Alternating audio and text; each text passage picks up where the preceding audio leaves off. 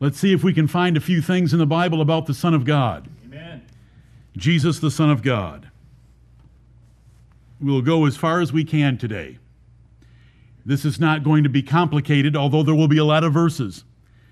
And I hope that you will find these verses to be food for your souls. The Bible says, Man shall not live by bread alone, but by every word of God.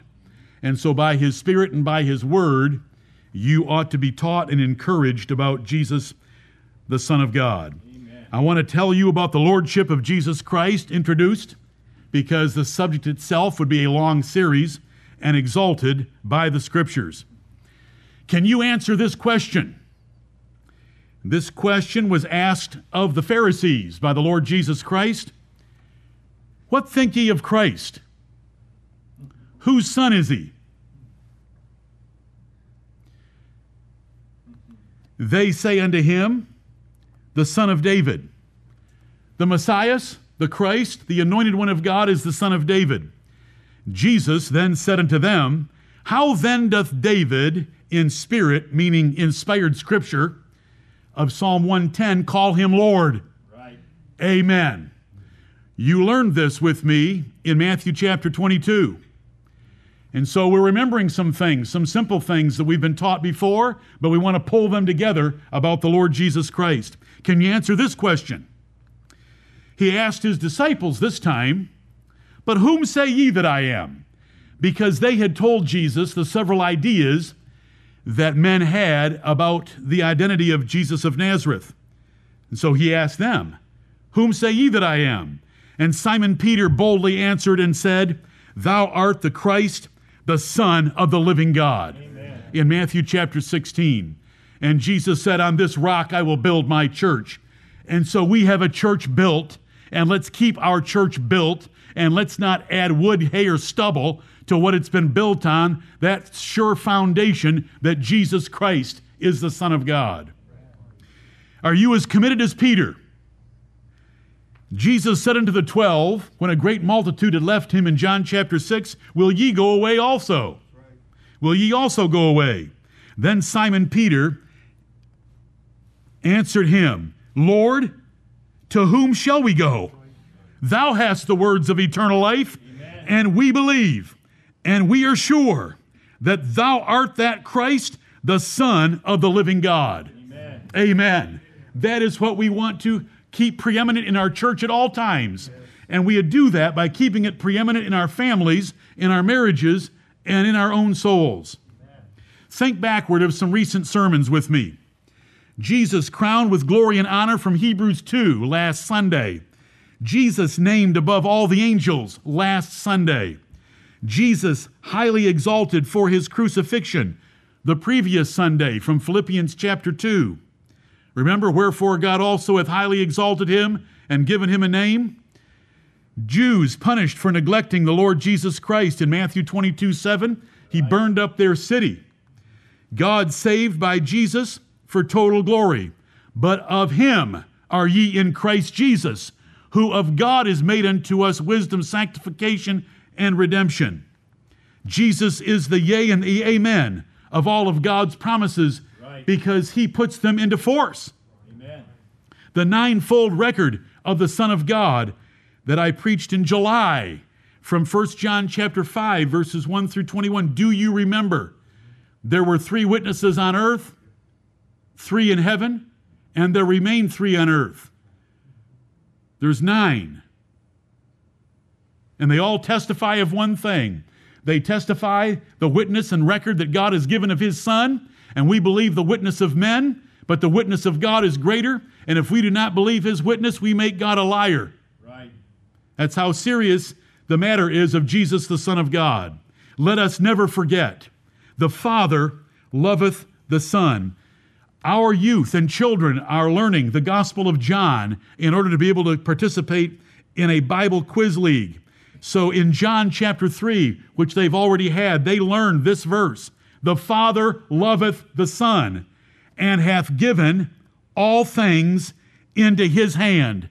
Jesus rules the universe. Amen. Jesus, our Savior, Jesus, the Prince and Savior, Jesus, the horn of salvation in the house of David, rules the universe because God's put the universe into his hand. Let us never forget the Father loveth the Son. Amen. For the Father judgeth no man, but hath committed all judgment unto the Son. It's Jesus that is coming back. It's the great white throne of the Lord Jesus Christ. We shall all stand before the judgment seat of Christ because all judgment has been put into his hand. Now, notice the Father loveth the Son and has put all judgment into the Son's hand, that all men should honor the Son. That all men should honor the Son. Every knee shall bow and every tongue shall confess that Jesus Christ is Lord to the glory of God the Father, because God the Father loveth the Son, and God the Father hath committed all judgment to his Son. Even as they honor the Father, follow with me. He that honoreth not the Son honoreth not the Father which hath sent him. Let us make sure our church always keeps Jesus Christ right. preeminent and that we always honor him, and thereby God himself derives honor from our worship because we focus it on his Son, whom he has given all judgment. Right. How did God reward and honor Jesus for dying? This is Philippians 2 9 through 11. Wherefore God also hath highly exalted him for dying for us, and given him a name. He gave him a name which is above every name, that at the name of Jesus every knee should bow of things in heaven, things in earth, things under the earth, and that every tongue should confess that Jesus Christ is Lord to the glory of God the Father. Right. We love these verses. I want you to love these verses, and I want you most of all to love the object of these verses, to love the subject of these verses, to love the Lord Jesus Christ Himself. Is the name Jesus above the name Jehovah? Some of these things are review. No, it is not above the name Jehovah. The Bible wants us to remember this. For he hath put all things under his feet. This is Jesus, this is God. God hath put all things under Jesus' feet. But when he, God, saith all things are put under him, it is manifest that he, God, is accepted, which did put all things under him, right. that God might be all in all, as is what verse 28 goes on to say. So I hope you understand that. There sh- I shouldn't need to take any more time than that. I am that I am is the infinite origin of everything in the universe and is the special memorial name of Almighty God. What name does Jesus have above all names? Jesus was a common name in Israel. It was the same name as Moses' successor, Joshua. What name or titular name? Son. That's our subject for today. Jesus, the Son of God. What name does Jesus have above all names? The Son of God. Being made, this is from Hebrews 1 4, and we will be there again. Being made by being exalted and promoted in heaven, right. being made so much better than the angels, as he hath by inheritance, not by Joseph and Mary, but by inheritance, obtained a more excellent name than they. That's not Joseph and Mary, that's the angels. For unto which of the angels said he at any time, Thou art my son? This day have I begotten thee. That is the exalted title and titular name of the Lord Jesus Christ. Jesus of Nazareth is the Son of God. We know thee who thou art. Thou art the Holy One of God. Peter would say, We know thee that thou art the Christ, the Son of the living God.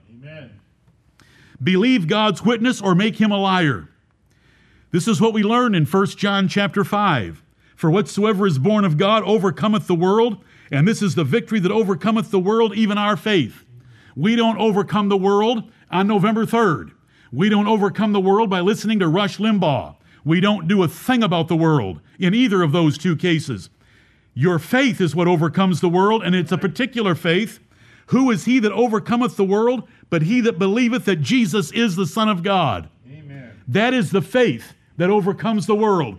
Jesus of Nazareth is the Christ, the Son of the living God, just like Peter declared. So we go to verse 6. This is he that came by water and blood, even Jesus Christ, not by water only, meaning his baptism, but by water and blood, his crucifixion, his baptism. And it is the Spirit that beareth witness, because the Spirit is truth. So there are three witnesses that Jesus Christ is come in the flesh and is the Son of God. Then, in verse 7, there are three that bear record in heaven the Father, the Word, and the Holy Ghost, and these three are one. Three more witnesses in heaven. And there are three that bear witness in earth the Spirit, which is what we've prayed for several times this morning from several different men that would bless the preaching of God's Word, the Spirit, and the water, which is our baptism, where we declare our allegiance to Jesus Christ, and the blood, which is the Lord's Supper that we kept last Sunday, testifying of the Lord Jesus Christ. And these three agree in one, so there are three more. Three plus three plus three equals nine witnesses of the Lord Jesus Christ being the Son of God. If we receive the witness of men, the witness of God is greater. You believe ridiculous things that you cannot prove. As I have said before on this particular point, the names of the three boats that Columbus used to come to America was it the Santa Maria and the Nina and the Pinta or something like that? How do you know? I thought he came on the Titanic. Can you prove me wrong? If we receive the witness of men, there are so many things that we believe about the witness of men. Right. Like wearing masks. There are so many things that we believe. The witness of God is greater, for this is the witness of God which he hath testified of his Son, and it is ninefold. And these last three that are in the earth have been here for 2,000 years and they have been maintained. And every time we have the Lord's Supper, it ought to thrill your soul that we are in line with the saints before us, declaring that Jesus is the Son of God. Amen. Continuing in 1 John 5 He that believeth on the Son of God hath the witness in himself. If you truly believe on Jesus Christ as the Son of God, you have been born again, and the personal presence of God by his Spirit is inside you. He that believeth not God, hath made him a liar, because he believeth not the record that God gave of his Son. If you do not believe what we are covering today about Jesus Christ of Nazareth, then you're making God a liar. Beware and woe to you. All the way to verse 20. And we know that the Son of God is come and hath given us an understanding, that we may know him that is true. And we are in him that is true, even in his Son Jesus Christ, this is the true God and eternal life. Let's start with a few names and facts. Jesus equals Joshua. Jesus is Joshua. Right. Joshua is the Hebrew name, translated into English, in your Old Testaments for Moses' successor. That's the name that was given to Jesus by Joseph and Mary according to the direction of Gabriel the angel. And this name, Jesus, which is Joshua means Jehovah is salvation. Jesus of Nazareth is identified by his hometown because there were so many Jesuses or Joshuas in Israel. So it's Jesus of Nazareth, not Jesus of Capernaum, not Jesus of Bethsaida, Jesus of Nazareth. Nazareth equals a Nazarene. You're a Nazarene if you were a citizen of the little town of Nazareth. It has nothing to do with being a Nazarite. Right. A Nazarite are vows that a man could take to please God and to give God something extra special from Numbers chapter 6 has nothing to do with being a Nazarene or from Nazareth. Never be confused about those things. Anointed equals Christ. Now in Psalm 2 2, Psalm 2 2, against the Lord and against his anointed. Right. But when it's quoted here, it's against the Lord and against His Christ. Oh, isn't it precious to have a Bible that you can trust like that? To define words for you by comparing internally. And it does the same thing right here anoint the most holy. And then he calls that most holy Messiah. Because Messiah equals Christ. Right. As these two places tell us. And Lord equals governor or ruler. Son of God equals his miraculous conception in a virgin because he didn't have an earthly father, but God was his father, and so we beheld him, the only begotten of the Father, full of grace and truth. Jesus of Nazareth is the Christ, the Messiah, the anointed one of God, who is our Lord and our Savior. We deny the eternal sonship heresy of Origin. Origen, back in the second century.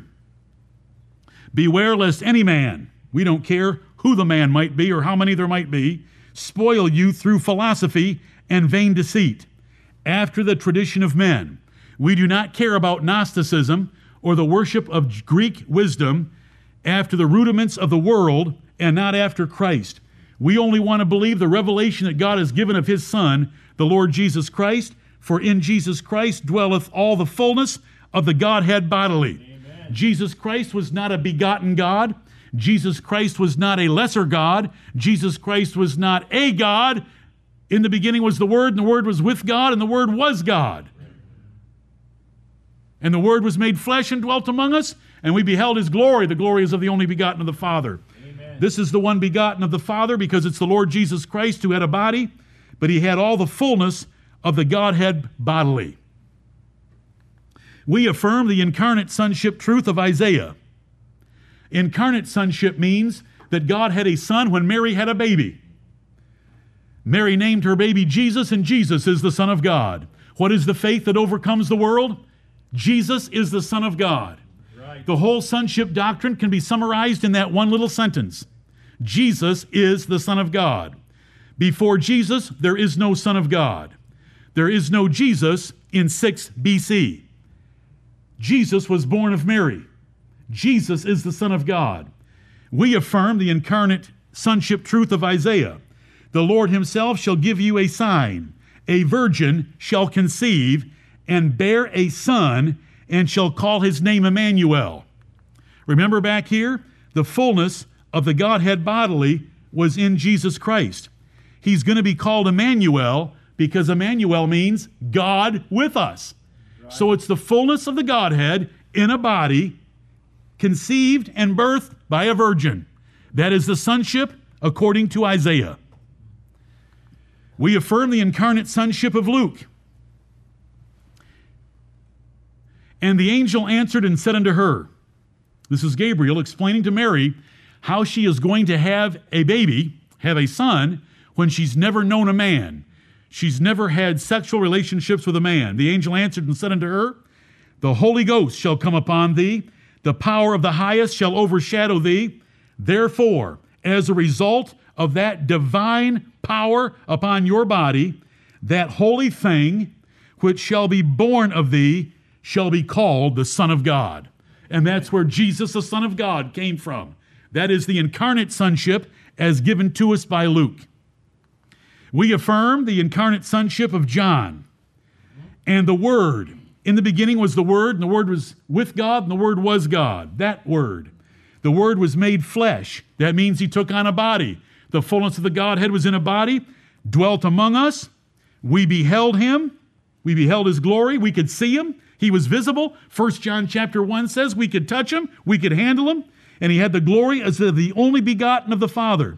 This is the only one in the universe that it was begotten of the Father this way the only begotten Son of God, full of grace and truth. And so we affirm what John says about Jesus, the Son of God. We affirm the incarnate sonship of Paul. Remember, we have denied the eternal sonship. The eternal sonship is that the divine nature of Jesus Christ was eternally generated in eternity past so that he is a begotten God in his deity. We deny that we affirm that there's going to be a virgin, and there were no virgins before Genesis 1. It's a function of time. Right. And the power of the highest is going to come, come upon her, and she's going to give birth to a holy thing. And he was made flesh. It's after Genesis 1. And so we come to Galatians 4, and here's Paul's doctrine when the fullness of the time was come. It's a matter of time, not a matter of eternity. When the fullness of the time was come, God sent forth his Son. His Son was made of a woman. The Son of God was made of a woman. These things we believe Amen. about Jesus, the Son of God. If we get confused about these things, we then are imbibing the doctrine of the Antichrist. The Antichrist that attacked the identity of Jesus Christ in the, t- the days of the apostles and continues to do so. We absolutely reject eternal sonship. The four scriptures that I just gave you are plain proof against the invention of Gnostic origin. God is eternal, and the Word as God is eternal, but Jesus was born in time. Right. Jesus is the Son of God. That is such an important statement. Amen. The Word of God is not the Son without his body. The Word of God has to be made flesh in order to be the Son. Jesus is the Son of God. Never forget that. Jesus had a beginning, Jesus had a birth date. It's as clear as day in the Bible. Jesus is Son of the eternal God, but not the eternal Son of God. Amen. Let me say that again. Listen carefully. Read it carefully with me. Jesus is Son of the eternal God, but not the eternal Son of God. Who said that? Michael Servetus, being led to the stake for the sonship doctrine of Jesus Christ. Lord Jesus, thou Son of the eternal God, have mercy on me. Right. Calvin's chaplain said, if he'd just moved that adjective to Lord Jesus, thou eternal Son of God, have mercy on me, he might have been saved from the flame. Oh, Michael Servetus didn't want to be saved from the flame. Right. Let us hold fast the doctrine of Jesus Christ's sonship even against reformers. Right. Begetting and generation is an event of time, and so it's impossible in eternity. The corruption of Scripture, like in Proverbs 8, which is a personification of wisdom as a lady, as a woman, read anyone that holds to eternal sonship, they turn that into Jesus being God's little boy playing ball in the front yard in eternity. Read it. All it is is a personification of wisdom. Every pronoun in the chapter is feminine because their Christ is effeminate. He's not really God, he's a begotten God. To declare the divine nature of Jesus as begotten is blasphemous heresy. Right. Our Lord Jesus Christ is unbegotten God. He's the Word of God. In the beginning was the Word. This is the third time. In the beginning was the Word, and the Word was with God, and the Word was God. Jesus is not a begotten God, no matter what the New World Translation of the Jehovah's Witnesses or the New American Standard Bible say in John 1:18. If you have friends or relatives that use the New American Standard Bible, one of the special places you can take them is to John 1:18 where it says that Jesus is a begotten God. Jesus is the word of God and he was not begotten God. He is God. If eternal sonship and generation is true, then who is his eternal mother? Because Jesus was made of a woman. The Son of God was made of a woman. Who's his mother in eternity? Because eternal sonship is heresy. The greatest revelation to man Jesus of Nazareth was the Son of God by his incarnation and is more so by his coronation. The word coronation is not in the Bible, but the word he was crowned with glory and honor is in the Bible. Hebrews 2 6 through 9. The one and only Savior of sinners is the Lord Jesus Christ, who had a complete human nature to die a substitutionary death for God's elect. Complete human nature, not just a body. He had a human spirit. His human spirit went where when he died on the cross? His human spirit went to heaven. Father, into thy hands I commend my spirit. He wasn't speaking as God, commending the Holy Spirit into God's hands. He was speaking as our mediator, the Son of Man, committing his human spirit. Right. For heresy and doctrine, against heresy and doctrine. The one gospel of the Bible identifies the proper sonship of Jesus and his present reign. We never want to forget number one, the proper sonship of Jesus and his present reign. In a time of uncertainty, like we face in our country right now, the one and true gospel declares that Jesus rules the universe perfectly forever. Amen. Let's start with Psalm 2. It is a glorious, oh, glorious, Amen. messianic psalm prophesying about Jesus, the Son of God, throughout its 12 verses. It is quoted several times, more than three, in the New Testament. I've limited myself to several. You read one of them last evening in Acts chapter 4, didn't you? Let's start with Psalm 2. The nations rage. It is one of the easiest psalms to divide because it's got 12 verses, and those 12 verses are broken into four parts of three verses each, very obviously. Psalm 2 1 Why do the heathen rage and the people imagine a vain thing? The kings of the earth set themselves, and the rulers take counsel together against the Lord and against his anointed.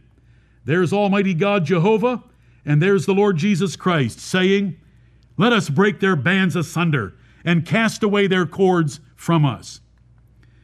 The apostles quoted Psalm 2, what I just read to you, in prayer. You read it last evening. And being let go, they went to their own company and reported all that the chief priests and elders had said unto them. And when they heard that, they lifted up their voice. Is that singular or plural? Plural. Singular or plural? Singular, because they were united in this matter.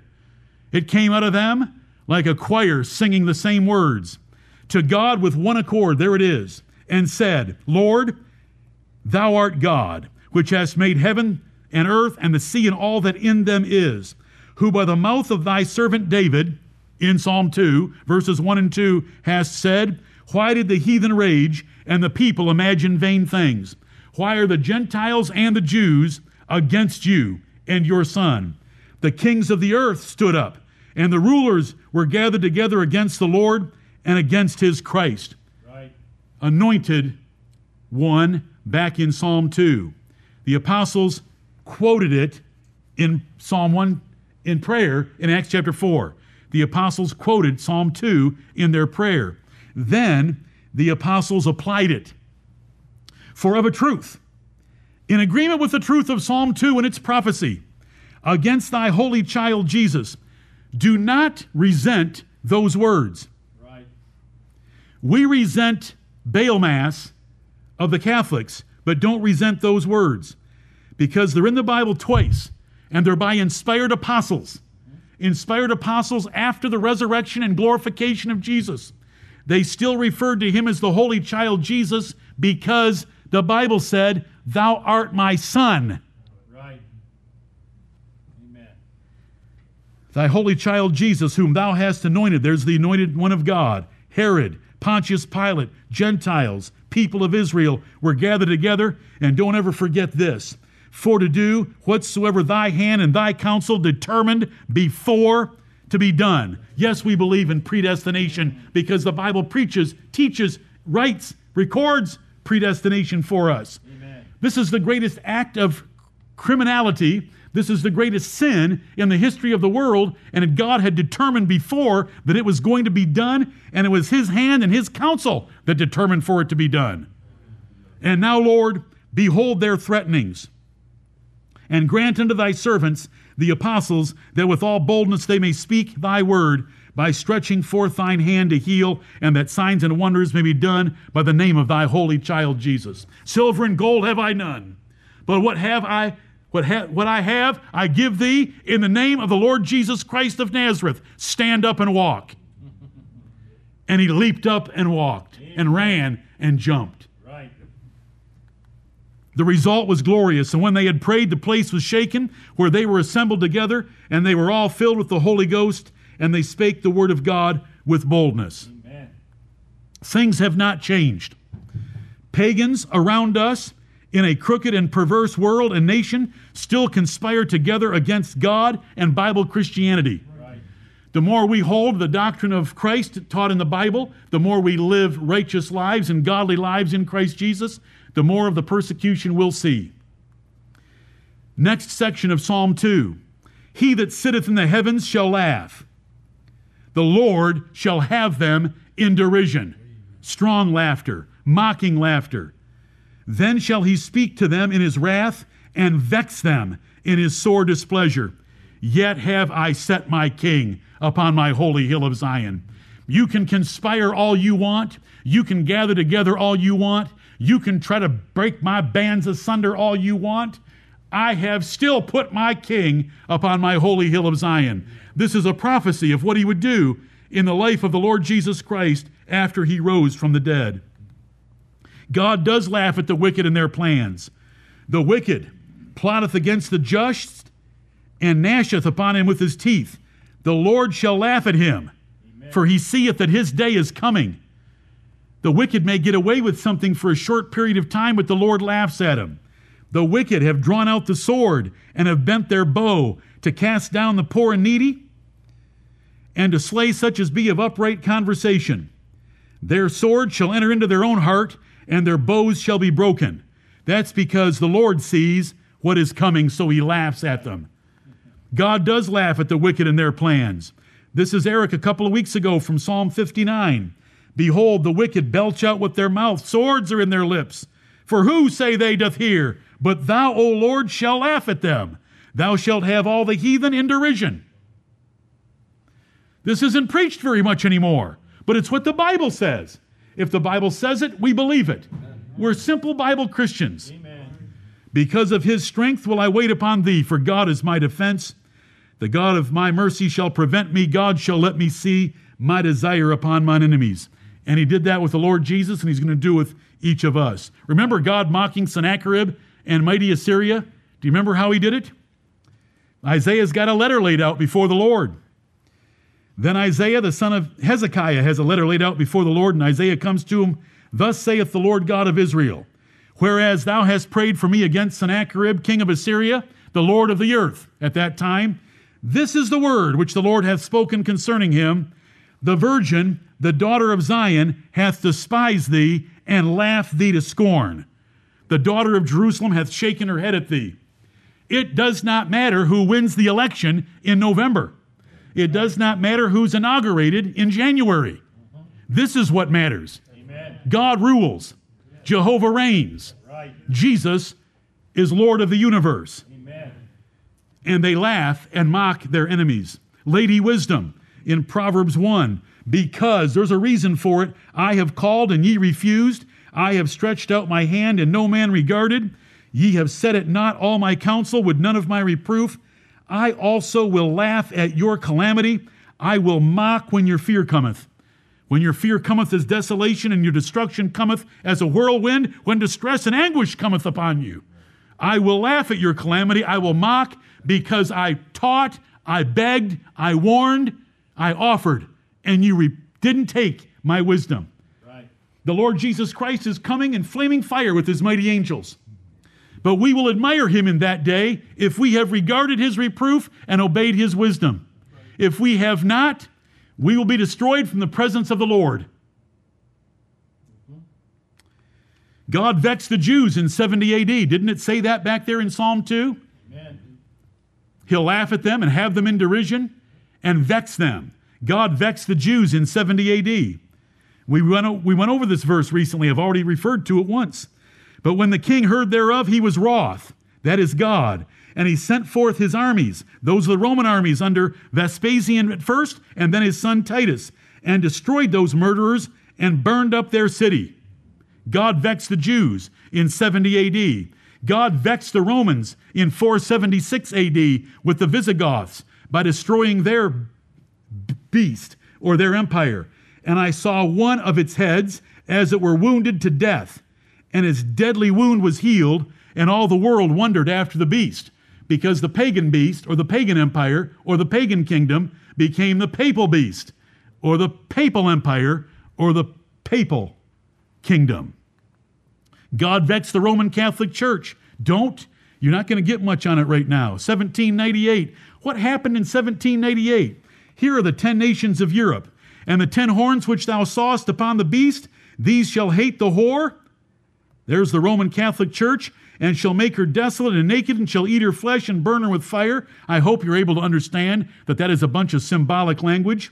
God vexed the Roman Catholic Church in 1798 when Napoleon, understanding the, the subversive effort of the Vatican against his desire to rule Europe, sent his general Berthier into Rome and took the Pope captive and hauled him back to France and put him in prison where he died. 1788. Is there an event in 538? Yes, there is. It's called the Decree of Justinian. who declared that the popes left in Rome and the bishops there had, had superiority and reign over the Catholic Church. You say, what's 1870? Well, it's a whole other one. It's a whole other 1260 years. What happened in 1870? Garibaldi led the Italian armies into Rome and forced every loyal person to the Pope back inside the Vatican. And for 60 years, a Pope never touched a sidewalk outside the walls of that little tiny place. He never stood on St. Peter's balcony for 60 years because a civil power had taken away his civil power. Okay, why did I why did I want to tell you about that? Because it says he will vex them in his sore displeasure, all that unite against his son the Lord Jesus Christ. Yet have I set my king upon my holy hill of Zion. God made Jesus king of his kingdom. Amen. Because we have it right here. This is what we're looking at right at the moment. Verse 6. Verses 1 through 5 have been in the third person. He that sitteth in the heavens shall laugh. But all of a sudden it becomes first person with Jehovah God our Father and the Father, of the Lord Jesus Christ, speaking. Yet have I set my king upon my holy hill of Zion. Amen. God made Jesus. For unto us a child is born, unto us a son is given. This is Isaiah 9. The government shall be upon his shoulder. His name shall be called Wonderful. These are names of the Lord Jesus Christ, Counselor, the Mighty God, the Everlasting Father, the Prince of Peace.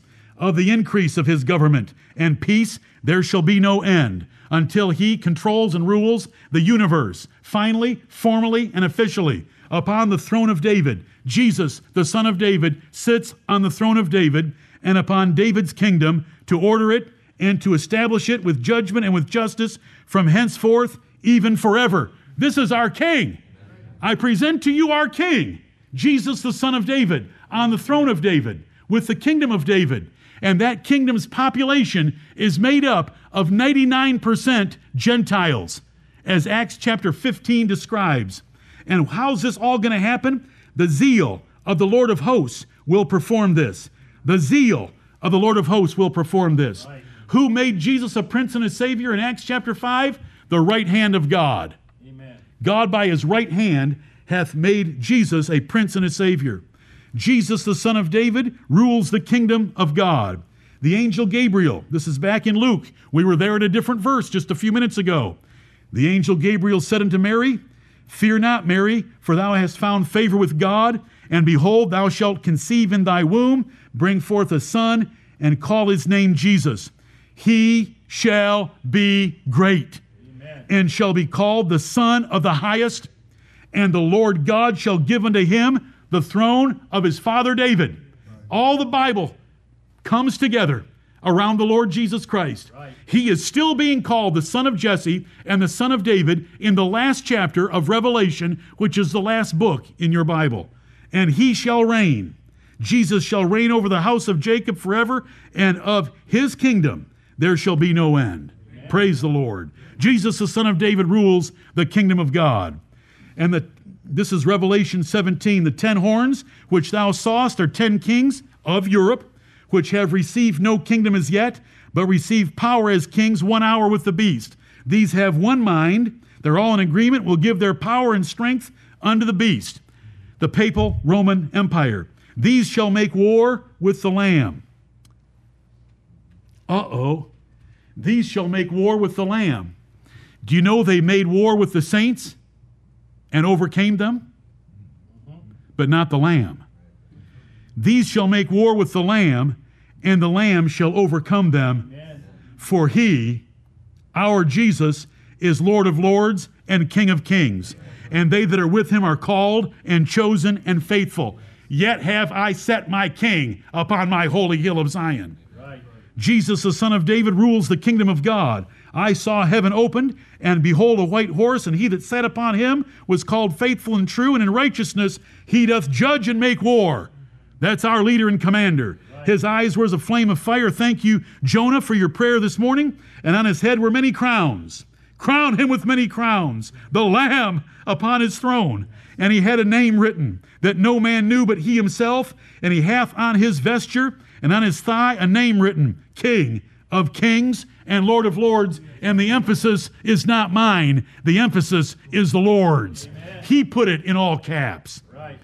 God gave Jesus a throne on Mount Zion, the place of Jerusalem's fortress. Yet have I set my king upon my holy hill of Zion. Right.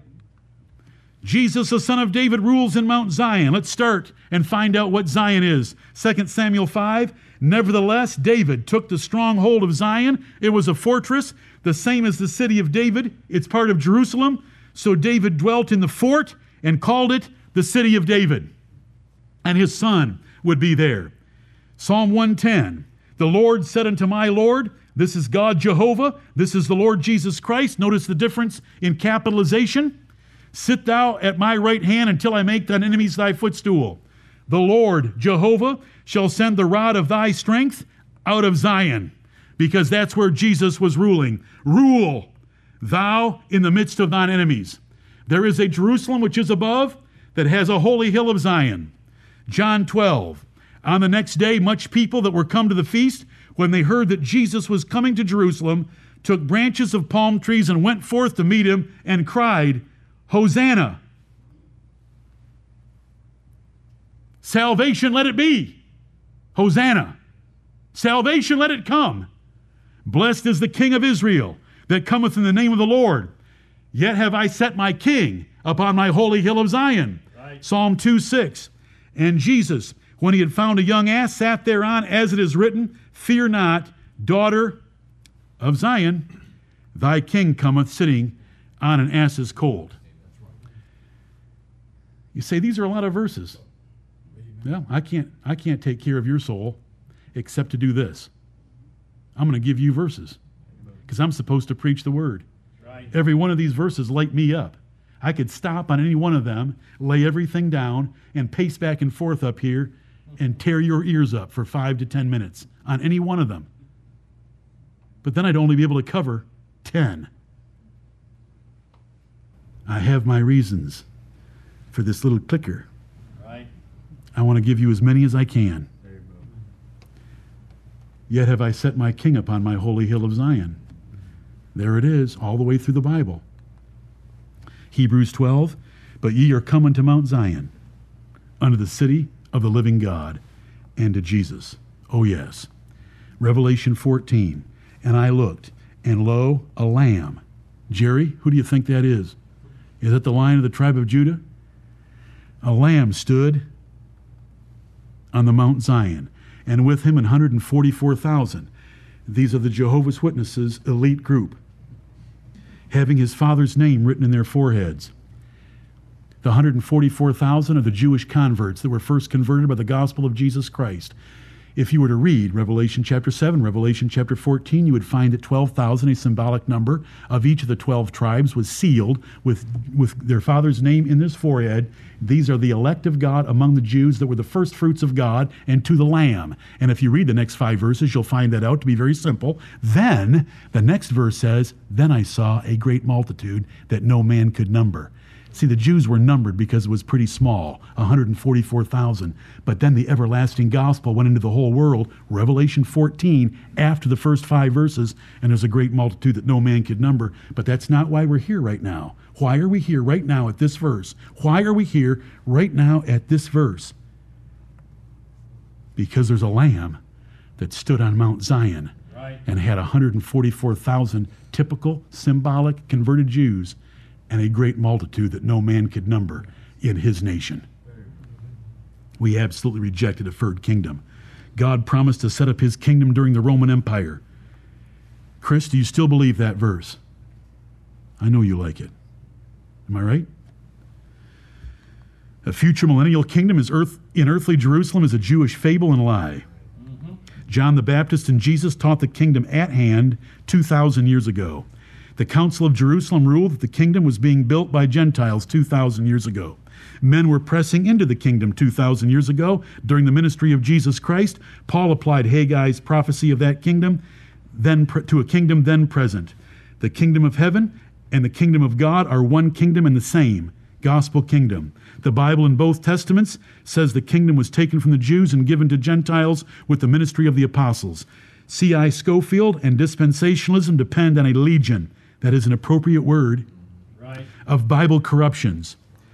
God has totally ended any separate dealings between Jew and Gentiles for the 144,000, the multitude that no man could number, are together in the church of the Lord Jesus Christ. Amen. If you need more about Jesus as King, we have a few sources, and that's just three of them.